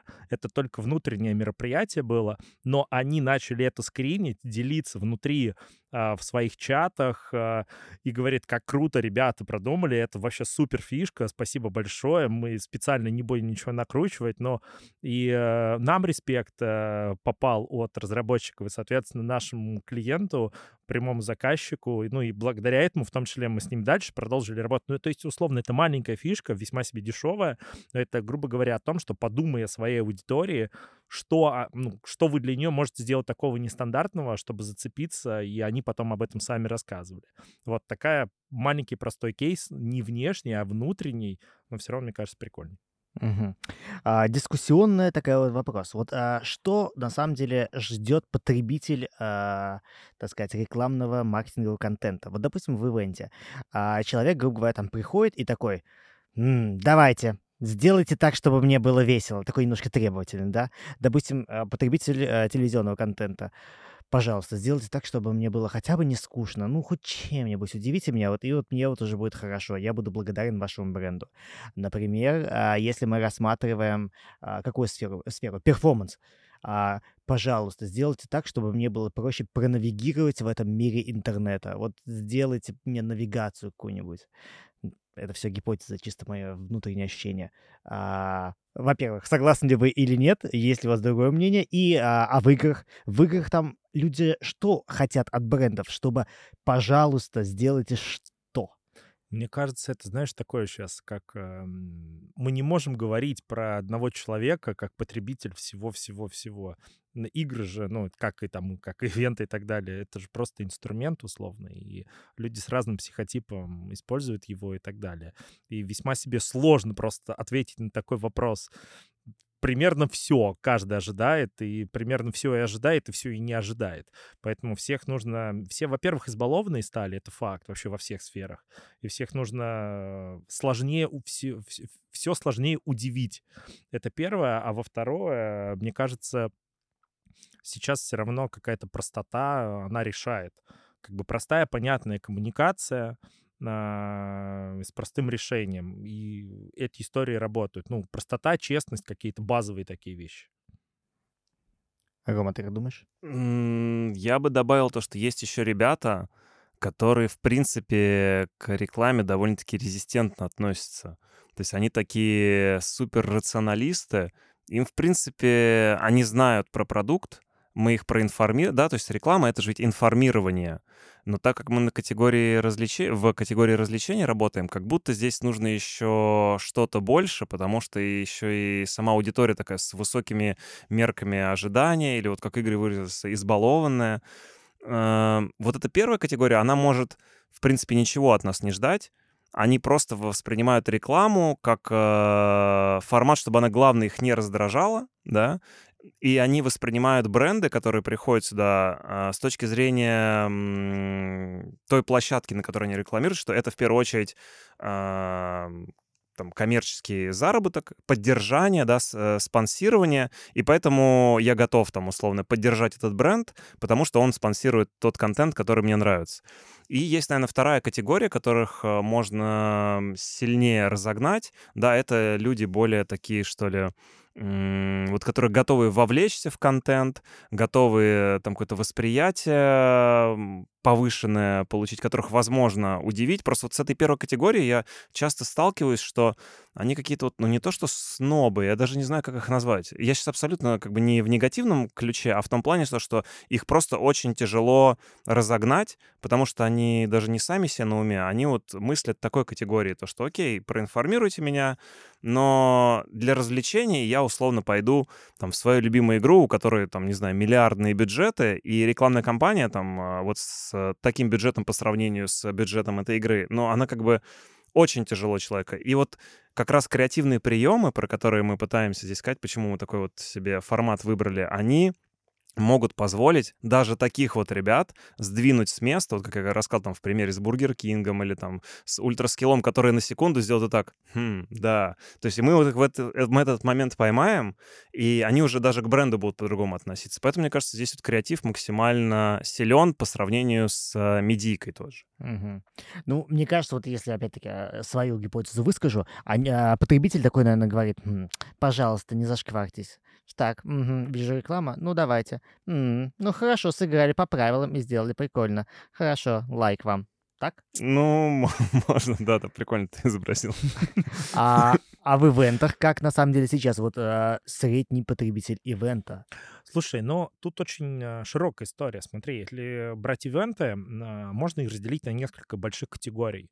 B2B, условно, когда бренд, э, ну, вот B2B что это такое? Это какие-то профессиональные конференции или B2B интеграции, когда мы интегрируем бренд в какую-то выставку и все в этой истории. B2C, соответственно, когда делаются всякие вечеринки, блогерские лончи, B2C интеграции, фестивали, и вот это вот все, ну, просто для консюмеров. Это HR, это всякий весь внутриком. То есть это ивенты для сотрудников, гендерные праздники, а, Новые года, день рождения компании, все внутри для сотрудников, для компании. Это GR, соответственно, все, что связано там с правительством, и вот это вот все. И есть MICE история, это и travel, это выездные всякие темы. То есть это очень условно большие категории. MICE называется? Ну да. MICE? Как что значит? MICE. MICE. Ну, Интересно просто. Да. Ну, в общем, и в каждом есть своя аудитория, и, и вообще они часто не сильно связано, потому что условно цели и задачи везде разные. Если это условно, просто приведу пример, если, например, это B2B, и это конференция чаще всего какая-то, например, а цели и задачи для от бренда с аудиторией могут быть донесение, понятное дело, информации, увеличение NPS и так далее вот, вот, вот такая история. Если это какая-то B2B интеграция бренда в какую-то выставку, там цели как раз лиды чаще всего. То есть ты с помощью своей интеграции э, должен собрать целевые лиды, который, с которыми потом будут работать sales команда, которые будут работать на увеличение э, выручки и продаж этого клиента и так далее. То есть вообще абсолютно другая аудитория, они другое ожидают, э, не по-другому воспринимают, их по-другому с ними нужно коммуницировать, их собирать и так далее. В B2C вообще отличается от B2B к кристальным образом. То есть есть какие-то схожие истории, а есть э, другие задачи. То есть э, тут цель как бы получить большой охват или цель дополнительно может быть там сделать какое-то целевое действие, например, там, не знаю, установка приложения или заказ чего-то, или просто вот просто охват и восприятие. А если внутриком и сотрудники, тут чаще всего, соответственно, донесение смыслов, миссии, ценностей, повышение лояльности компании, просто тимбилдинг, просто команда образования, что, что мы вместе, нам все классно, мы пройдем любые кризисы и так далее. И понимаешь, тут каждый ожидает разную историю. То есть если там типа корпораж, всем просто хочется часто побухать, пообщаться, и потусить вместе. Если человек идет на конференцию, ему важен контент и нетворкинг. Ну, то есть, и это две вообще кристально разных аудитории. Если ты идешь на фестивале, идешь на бренд-зону какого-то там бренда, тебе интересен новый опыт, тебе интересны какие-то бонусы от этого бренда, а, какие-то интересные активации, фотозоны и так далее. И это вообще третья история. И они и причем и там, и там, и там может быть один и тот же клиент, но у него будут просто разные запросы в тот момент, когда он сталкивается с этим. Вот, поэтому это сложно, сложно сказать, что, ну, так точнее, нельзя ответить напрямую на твой вопрос. Но я постарался вот донести, в принципе, вот по ощущениям. Мне кажется, примерно так и в гейминге, потому что, опять же, есть разные психотипы, и как Рома сказал, что мы, так скажем, сегментируем аудиторию на три большие блока по уровню, так скажем, использования игр, да, вот э, хардкор, midcore, вот этот softcore и так далее. И в каждой из них еще куча вообще подразделений и так далее с которым и каждый ожидает, наверное, то есть если хардкорщики, они вот могут как раз чего-то ожидать, потому что они в играх живут. Кто softcore, они вообще в принципе не ожидают. Для них реклама — это такое, ну типа установил бесплатную какую-то игру в мобилке, не заплатил за нее, вылетела реклама, он такой, ну окей, как бы быстрее бы закрыть ее и все, чтобы она мне не мозолила. Вот, но до них достучаться, наверное, э, э, легче, и это самая широкая история. А хардкорщиков, вот как раз, вот если они сказали, о, ну окей, не раздражает и классно, а если они тебе еще и похвалили, ну это вообще высшая категория, может быть. Да, но... если у таких ребят любовь заслуж... заслужить, то они тебя прям чествовать будут хорошо. Ну, то есть, вот опять же, как примеры кейсов Burger King. Burger King вообще, в принципе, как бы с точки зрения рекламы и коммуникации вообще красавчики и классно делают, да, вот вообще на, вообще на большое количество их реклам можно посмотреть и сказать о том, что, ну, как бы восприятие бренда очень при, прикольная. То есть они всегда очень интересно креативят, находят какие-то узкие инсайты интересные, вот, и могут э, нестандартно как-то себя проявить и не бояться зашквариться, и просто такие, ну окей, и идут дальше, и каждый раз что-то выдумывают. Но Burger King, они, исходя из своего позиционирования, кто они и что они делают, они же никогда не будут первыми. Им никогда не стать, грубо говоря, Макдональдсом, потому что у них такая позиция. Мы прикольные, в отличие от всех других. Ну да, так мы никогда, мы никогда не будем супер top of mind, но мы будем прикольными и, и не бояться делать э, такие, иногда даже радикальные рекламы, скажем так. Ну, они такие, да, провокационные, да, такие провокаторы. С Макдональдсом, кстати, я вспомнил э, кейс. Они вот креативно прям они мало чего-то делали, до, делали там дом э, Рональда Макдональда в Роблоксе, около социальный проект.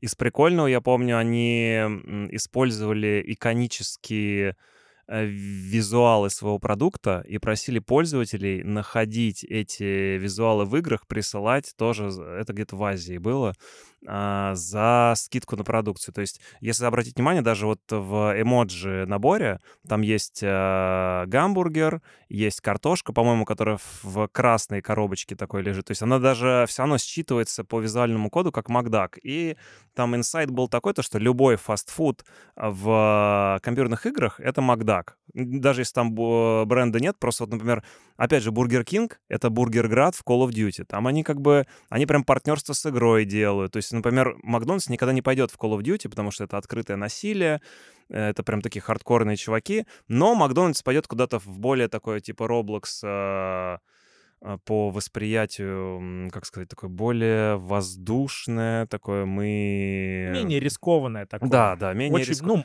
масс-маркет. Может такой. быть, я просто из-за того, что, как сказать, может быть, я, я не, не могу сказать, что я прям молодой, но, может быть, из-за того, что мне раньше такие вот формат нравился, и, в принципе, Burger King уже, по-моему, самый креативный бренд э, по версии Cannes 2022 года даже еще был. Вот этот формат, то, что мы не такие, как все, такие бунтари, может быть, просто мне формат э, нравится. Хотя у Макдака, понятное дело, что у них очень много крутых э, компаний. Ну, возвращаясь к твоему вопросу, top of mind, там, топ-1 или не топ-1, я, кстати, не знаю. Вот, ну, в России сейчас, понятно, Макдака нету, но мне кажется, Burger King сейчас очень э, хорошо себя чувствует по сравнению с Макдональдсом. Хотя я не уверен, статистики не помню. Интересно, интересно, конечно, было посмотреть, как все изменилось. Как сейчас Rostic's поживает вообще? Кстати, KFC тоже в гейминге очень активно. Да, полковник Сандерс, э, у них был кейс в Street Fighter, они сделали свой собственный, э, своего собственного персонажа, и он выглядел как такой, э, ну, знаете, полковник Сандерс такой старик седой, они сделали его раскачанным муайтайцем. Блин, ну это, короче, просто видеть надо, как бы, я, я, даже я такого от KFC не ожидал. Как сейчас чувствует себя Ростикс? Как я думаю, они Ростикс? чувствуют себя отлично, и просто у них идет сейчас такой ребрендинг, который будет, мне кажется, идти не один год, потому что все равно это переход опять. Они же, помните, были, был Ростикс изначально. Да. Я помню в школе такое. Я еще. тоже застал, когда появил, появился изначально в России Ростикс, это была адаптация KFC. Он долго просуществовал, а потом они перерембрендировались как раз. Я привыкал к Он все это, время, все это время сидел в засаде, получается, да, и ждал. И, а сейчас идет обратный ребрендинг, то есть и часть заведений сейчас уже Rostix, часть заведений KFC, и компании позиционируют и то, и то то есть в коммуникациях, но спустя какое-то время останется только Rostic's, как говорится. Я, кажется, понял, для кого gametainment это для тех брендов, которые славные парни, но которым чуть меньше повезло, у которых чуть менее богатые родители. Поняли, да? Типа, Макдак не придет в gametainment, ну или так придет такой невзначай и немножко такой, ну, аккуратно, ну ладно, так и быть, в Roblox тоже будем. А это тем, которым надо догонять кого-то за счет э, хитрости.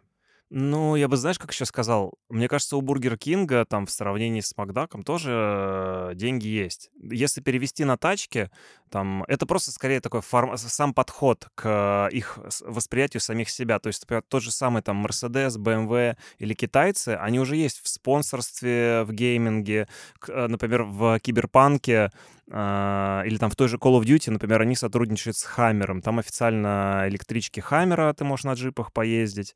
А, ну и так много таких примеров есть. Просто это от самого бренда еще зависит. Бургер Кинг, он просто выделяется вот этой своей провокационностью, такой типа я вот такой весь э, хулиганистый. Может быть так. А, то есть, получается, а вот опять-таки, а, бренды, которые лидируют в своей категории, они все-таки как ты сам чувствуешь, э, зная эту категорию изнутри, они идут ли в gametainment или все-таки аккуратны в этом? И кто вообще идет а, в категории именно туда? Если я правильно понял вопрос, бренды лидеры категории идут ли в гейминг? Да, идут. Если взять, там, не знаю, телеком тройку, то все в гейминге, да. А самый первый, по-моему, начал, я могу ошибаться, но, по-моему, самый первый начал Мегафон, они еще Virtus.pro а, спонсировали команду, мне кажется, еще в году 2016 они начали. Это а, Virtus.pro — это одна из лучших э, там, команд, именно как бренд еще старый. Если взять там автомобильные бренды, сейчас, ну, в России с этим, наверное, посложнее. Просто тут еще важно понимать, то, что, смотрите, в гейминге есть такая еще сегментация, как endemic и non-endemic. Это бренды, там, hardware, software, которые напрямую связаны с играми. Там, кресла или программы с играми связаны. Плюс есть еще бренды, их тоже можно назвать эндемиками. Это, например, там, энергетики. Это в первом ряду по, как сказать, по смысловой нагрузке. То есть их можно, там, вот, food, например, а, и так далее. Если говорить про лидеров там, опять же, фастфуда в России. Макдональдс, он, кстати, в гейминг э, в России, вот «Вкусно и точка», они, по-моему, сейчас, кстати, вообще пока не идут, а, потому что как раз у них такой вот формат семейного ресторана, и поэтому они вот в гейминг такой взрослый, они пока не идут. Ну, мы все видим, что им, а, как бы, Leo Burnett, да, же им снимает все как бы какая у них коммуникация там, и вот это все, мне кажется, может быть, просто время еще должно пройти. Мы, мы тоже общаемся с э, коллегами, э, пытаемся какие-то выработать э, сейчас направления предложения, но пока мы все видим, что происходит с вкусной точкой. Они так вот как я помните, в самом начале разговора говорил, они так вот масштабно, но верхнеуровнево, сразу на все, не идя в какую-то кон- конкретную категорию, а скорее на всех, про семейность и вот это все. А, с кем было бы интересно поработать а, вам? Было бы интересно поработать с каким-нибудь там, не знаю, очищающим а, а, средством для ванн? Или, или как? Я не знаю. А вот почему просто- нет? Есть игры, называются симуляторы, которые, кстати, ну, почему нет по приколу в VR или в какой-нибудь э, такой залипалку э, сделать? Но, опять же, мы, мы как бы сразу же, э, как вот это вот конвергентное и дивергентное мышление, мы же, получается, сразу напрямую мыслим. Если что-то про чистящее для ванны, значит, нужно придумать какую-то игру, где что-то надо чистить или что-то. Ну, ну, можно же от этого отойти и по-другому э, какую-то креативную идею преподнести. Ну, почему нет? Особенно если это за это деньги платят. Это был сложный вопрос. Как- А я еще придумал. Я понял, а, что на самом деле ждут потребители B2C, а, B2B мероприятий, конференций. А, Люди, которые приходят туда, у них есть ожидания. Пожалуйста, сделайте так, чтобы у вас было визуально все хорошо, чтобы были заставки красивые, да, и экраны.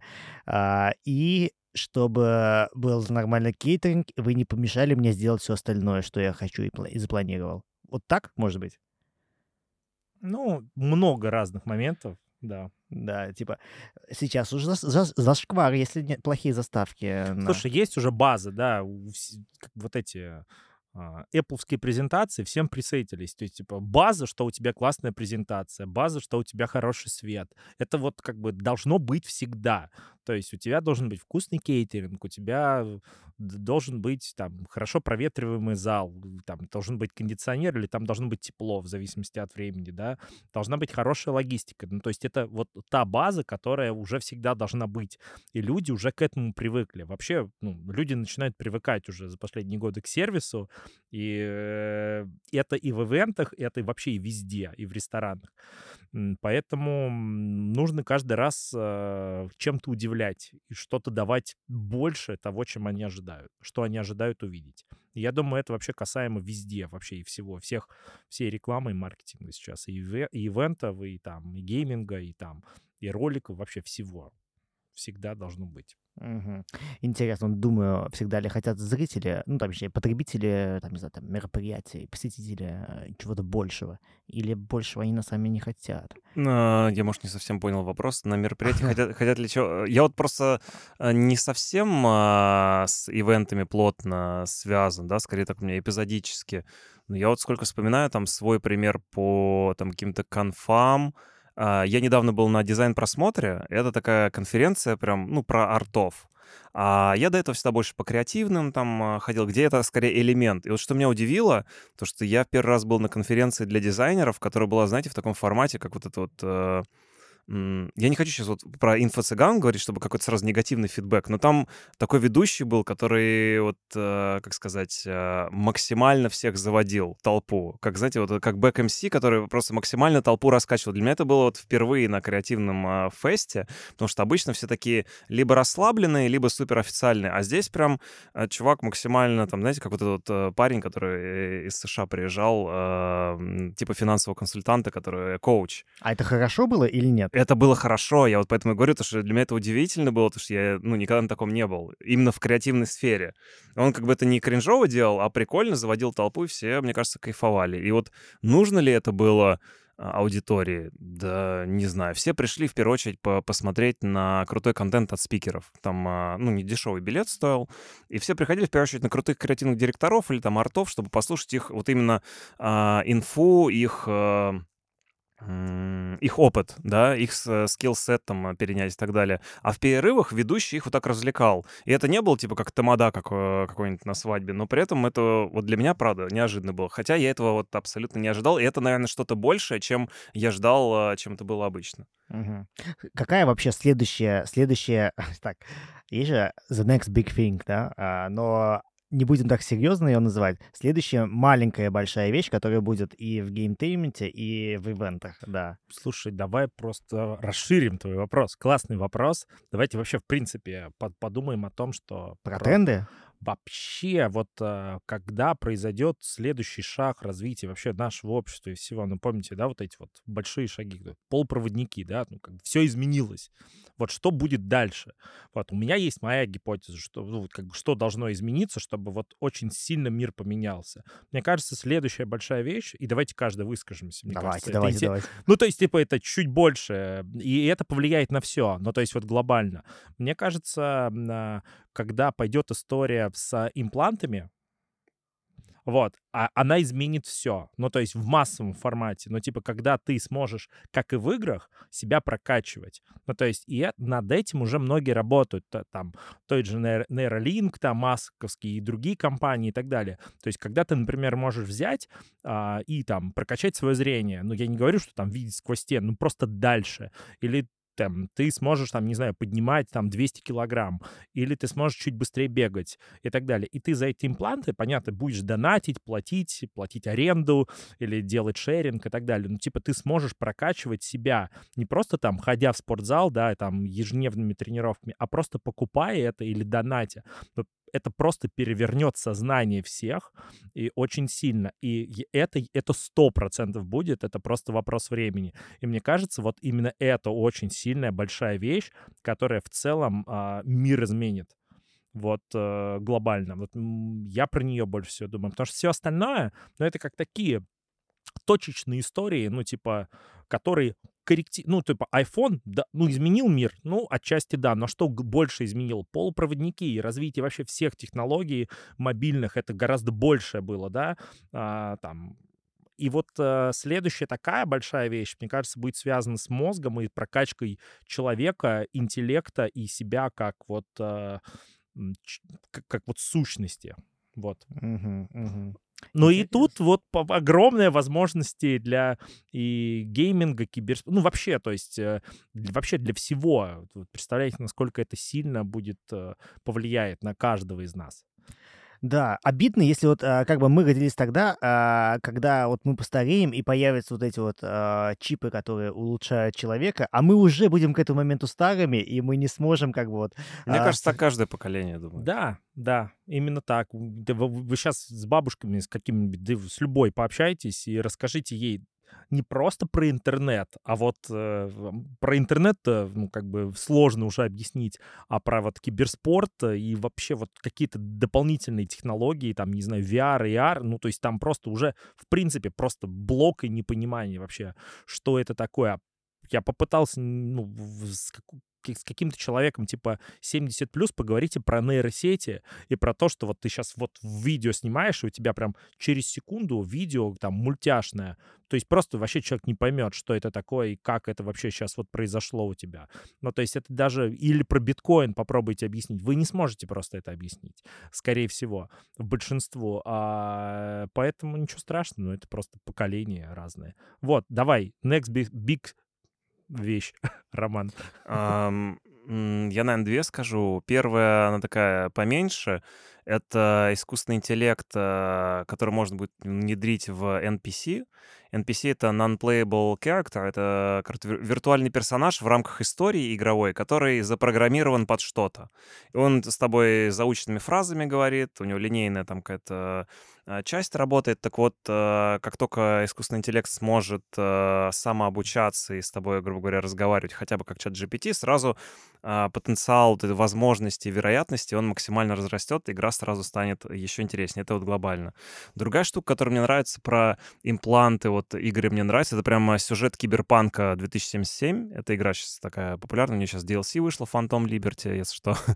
Ам, Там то же, то же самое, тоже ближайшее будущее, а, корпорации, технологическое будущее, и люди стремятся к цифровому бессмертию за счет а, улучшения своего кибернетически улучшенного тела. Мне интересно, знаете, какая тема? Изменения сознания, но не в плане там а, наркотики, вот айваска, вот это все, а если кто смотрел Рик и Морти, там был момент, то, что мужик садится за игровой автомат, а, Рик, одевает себе шлем, который к мозгам подключается, и он в процессе игры, как помните, в начале, он падает, типа, начало с Ди Каприо, когда они в сон падали, проживали там жизнь, там время было ускорено, потому что мозг быстрее работал, и возвращались. То же самое было в Рик и Морти, он садится, он прожил жизнь а, какого-то там а, рекламного менеджера, типа он там а, детей родил, посидел, там чуть ли не умер, и потом он выходит из игры, а он посидел, потому что, ну, он всю жизнь там прожил, а играл на самом деле 5 минут, а, и проиграл, типа умер в этой игре. Но мне кажется, вот такие вот штуки, которые бы пере- помогали переносить сознание, они прям... а, Черное зеркало такое пошло. А я, мне кажется, не смотрел эту серию тогда, значит. Не, ну там в принципе Что-то такое было. да, М. да. Вот, ну, мне кажется, вот такое что-то интересно было бы, да. Ну и, кстати, Да. в, в догонку про там, вы просто посмотрите, что происходит с нейросетями за последний год вообще, за последние полгода. А, Мы вообще активно в работе уже это применяем вот э, everyday, то есть там генерим картинки, не на шортерстоке покупаем, а генерим их просто постоянно. Чат GPT вообще, в, пр- в принципе, все, ему открыли дорогу в интернет, в ну, не знает, ни- никто не знает, что- будет, ну, то есть, типа, там, а, там, Терминатор и вот Skynet? этот весь уже Sky... Ну, блин, Мгм. да, а причем как бы никто не знает реально, потому что то у него были базы вот это до 2021 года, там, да, там, а несколько месяцев назад, в принципе, типа, чат GPT, там, четвертый, который его выпустили наружу, ну, и, типа, непонятно с вот этими миллиардами операций в секунду, что будет происходить. Ну, то есть, примерно никто не понимает. Вот, и э, там те же Маск, Безос э, и все остальные просто бойкотировали эту историю, говорили, не нужно этого делать, но это произошло, и как бы мы не знаем, мы не знаем, что будет. Вот, я не к тому, что там случится там а, киберпанк и все остальное.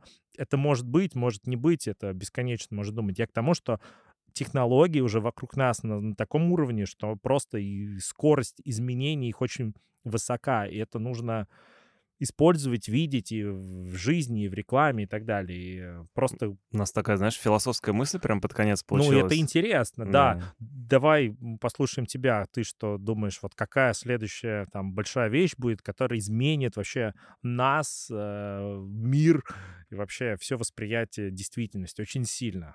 Ну, у меня есть, во-первых, а, на- вначале про большую вещь скажу, а потом скажу про, ну, про малые вещи. Большая вещь. Но мне кажется, на самом деле, как бы сейчас же алгоритмическая лента, которая как бы по- начинает подстраиваться под тебя и давать тебе то, что ты любишь. И мы будем все глубже и глубже уходить в свои такие лакуны а, своих интересов и все меньше видеть другого. У нас даже был э, вот про искусственный интеллект, у нас был сериал про а, искусственный интеллект. Мы э, сделали, так сказать, э, творческое исследование, что будет дальше. Ну и будет такое, то, что как бы нейросети начнут нам давать то, что мы любим, и мы будем все больше больше погружаться только в этот мир. Мы будем жить миром, который нам на самом деле нравится, и который поняли а, сети, то, что мы это обожаем. Ну, классическая матрица такая, да? Да, наверное, да, да. Вот, короче, будет так, и все. Все мы будем думать, что ты живешь той жизнью, которую выбираешь ты, а на самом деле там все это уже созданное гораздо, ну, алгоритм э, чем-то сверху, а, и тебя просто погрузили и дают тебе тот контент, а, и ты уже выбираешь то, что под тебя создано, да? Да, да. Человечеству надо будет еще ну, сделать этот шаг обратно. Мы пока вот движемся пока вниз. А отпрыгивать мы будем еще чуть попозже. А- И от какой точки мы отпрыгнем, это хороший вопрос. Следующие вещи. Что в а, маркетинге, мне кажется, будет а, next, маленькая большая вещь. Сделай, делай не так, то что мемы, какие-то инсайты прошлого, а, не знаю, там, то наш культурный бэкграунд станет гиперболизироваться. Типа, недавно вышел а, «Король и Шут» с- сериал. Мгм. Вау, все да. А, Кибердеревня. Был просто ролик на Ютубе, теперь это сериал. Вау, раздули до этого. Скоро, скоро что-то будет такое же с чем-то, что у нас не прожитые А ты смотрел а, вот шестой или какой последний сезон Черного зеркала, первую серию? Так вот, я просто дополню скажу, там серия о том, что девушка с парнем сидят, включают э, Netflix, но там он по-другому назывался, ну там, понятно, такой же логотип. И она начинает смотреть сериал, и она понимает, что это тупо вообще про нее жизнь, и там ее играет актриса, и этот сериал про день, который у нее был. И там она плохо себя повела, она такая смотрит, что это за фигня и так далее. И потом проходит ее еще один день, и она включает вторую серию, и там вторая серия про ее жизнь. И она начинает сходить с ума и так далее, обращается к этому сериалу, и потом оказывается такая история, что когда ты покупаешь подписку на, собственно, этот сервис, условно, Netflix, не Netflix, там огромное количество там юридических этих, которые никто не читает. И там есть галочка, которую все автоматически подписывают, что мы имеем право использовать твою жизнь для сериала. И, короче, их цель была создать э, такой поток, э, типа сериал про каждого, и твоя лента подстраивается под тебя. То есть, и как бы тебя снимают все гаджеты вокруг, и сериал автоматически нейросетями монтируется прямо в моменте. И это просто утопия, да, но это то вот примерно о чем ты говоришь. То есть под тебя сразу подстраивается вся твоя лента и под твои, и причем и под твоих всех друзей и знакомых, потому что тебе интересно смотреть. Вот. И вот, собственно, серия была построена на этом. Очень забавная, интересная такая мысль, утопическая и так далее. на самом деле, а, то, о чем мы говорим сейчас, вот каких-то развитиях, это тоже сейчас кажется утопией, как и утопией казалось, может быть, там, не знаю, 10 лет назад, еще что-то там, да, а сейчас это реальность. А, и кажется, что некоторые вещи, о которых мы говорим сейчас, кажутся утопией, а буквально не через 10, через 5 лет это уже будет вот вообще вокруг нас, и э, в этом уже дети будут жить и так далее. Угу. Да, да, вот, на самом деле, это, это как раз еще не точка, куда окончательно мы упадем с этой алгоритмой. Ну, мне кажется, в маркетинге, ну, на самом деле, а, я жду развития ER-технологий, на самом деле, это, мне кажется, ближайшая такая тема э, дополненной реальности именно, дополненной реальности там через очки или через какие-то другие интерфейсы, что ты вокруг себя э, ты вот, не знаю, смотришь на вот лампу, у тебя рядом купить, э, что это за лампа, а, добавить, э, я не знаю, там, купить лампочку эту и так далее. То есть ты сразу же понимаешь, что это, где это купить, что это за бренд и так далее. Ты можешь это добавить в закладки и так далее. И это очень круто, это очень удобно с одной стороны, а с другой стороны, представляете, какие возможности персонализации это даст. То есть ты попадаешь фактически в голову каждого потребителя. То есть сейчас ты можешь попасть через его гаджет, через телефон, через его там куки, вот это вот все там и браузеры, а то ты попадешь просто в его глаза, все, на что он смотрит, все визуальные коммуникации, все, что он слушает. Это, то есть, просто в миллион раз больше возможностей взаимодействия на, на этого человека. Но ведь это же совсем высокий порог входа технологически туда. А доли дела, если следующее... Слушай, когда, условно, э, всякие очки по доп. реальности станут стоить, я не знаю, там, 300 долларов, это будет очень низкий уже порог. То есть и это начнется очень сильно развиваться. Это то же самое, как э, а, просто пример там телефонов, как, как, когда сначала там они стоили бешеных денег, а сейчас там, не знаю, смартфон на андроиде можно купить за 5000, и он будет в целом ты сможешь на нем играть в игры, использовать его для серфинга в интернете и так далее. И это там сумма одного похода в магазин, там, среднего там россиянина. Ну, и, ну, то есть это очень доступные технологии. И это все произошло за там 10-15 лет. А изначально это, это очень, безусловно, есть флагманы и так далее.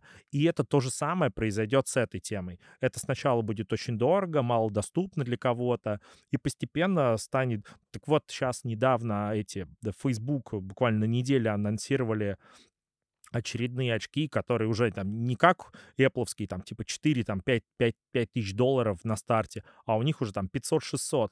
Неизвестно, что там будет, понятно, это все будет более упрощено и так далее, но ценники уже анонсируют такие. Ну, это просто старт всего. А, мне кажется, все-таки сейчас я продолжу, знаете, вот мысль. А, сектор газа. Слушали группу Сектор газа? Да, Но... я еще тот уже слышал. Старый. Вот. Надо, чтобы кто-то вскрыл что-то, наши российские глубокие культурные коды.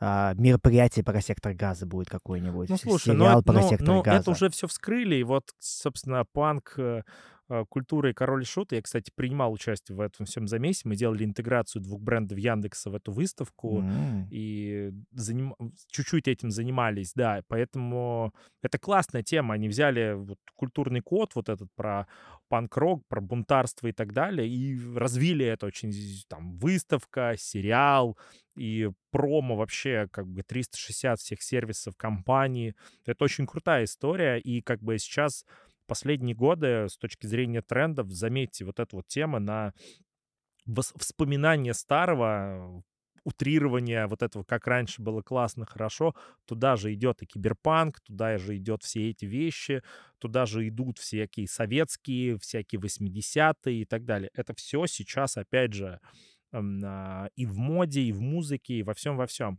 Ну, по классике. Мне, знаете, очень такой пример из э, Трендвотча нравится. И, по-моему, я его на РБК читал, то, что а, молодые советские коммунисты, молодежь, а, не помню какого десятилетия, ну, после запуска м, ракеты с Гагариным написали а, строителям коммуниста, коммунизма в будущем.